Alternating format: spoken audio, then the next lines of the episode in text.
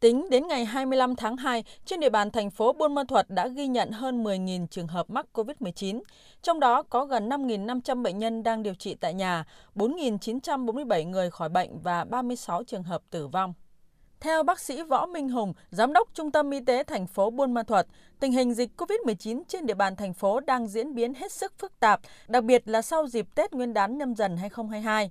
Số ca bệnh trên địa bàn tăng rất mạnh. Nguyên nhân, trong dịp Tết Nguyên đán, người dân thăm hỏi, giao lưu, đón Tết, đi du lịch từ các địa phương khác về. Một phần do thành phố tiến hành mở cửa trước sau Tết và từ ngày 7 tháng 2, thành phố triển khai cho học sinh các cấp đi học trực tiếp trở lại, khiến cho dịch lây lan nhanh.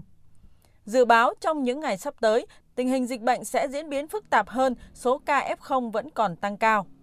Trước tình hình này, Trung tâm Y tế đã chủ động chỉ đạo các trạm y tế xã phường tăng cường công tác giám sát, kiểm tra, làm xét nghiệm test nhanh kháng nguyên đối với các đối tượng có nguy cơ cao để phát hiện các trường hợp F0 để điều trị kịp thời và tránh lây nhiễm trong cộng đồng. Cho học sinh mầm non nghỉ học và tạm dừng việc học trực tiếp tại trường đối với học sinh tiểu học, trung học cơ sở, trung học phổ thông, trừ học sinh lớp 9 và lớp 12 đồng thời đẩy mạnh công tác tuyên truyền cho người dân về công tác phòng chống dịch như thực hiện nghiêm thông điệp 5K. Riêng đối với ngành y tế, để đáp ứng nguồn nhân lực cho các trạm y tế xã phường khi số ca bệnh tăng nhanh, số ca F0 điều trị tại nhà nhiều, Trung tâm y tế đã tăng cường nhân lực cho các trạm, chỉ đạo các xã phường kiện toàn các trạm y tế lưu động. Cụ thể, mỗi trạm y tế sẽ được bổ sung từ 4 đến 6 nhân lực là các tình nguyện viên, các cán bộ y tế về hưu hay y tế tư nhân trên địa bàn.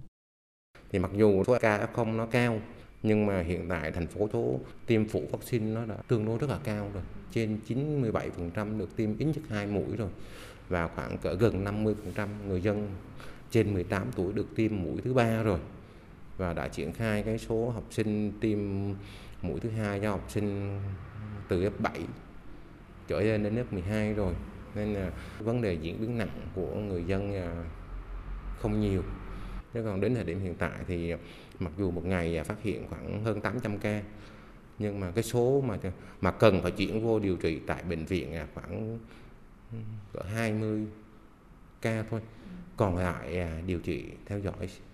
chăm sóc tại nhà. Qua theo dõi cái số không điều trị tại nhà thì trong thời gian từ ngày 1 tháng 12 đến thời điểm hiện tại thì trên địa bàn thành phố chỉ có 20 ca cần phải chuyển viện.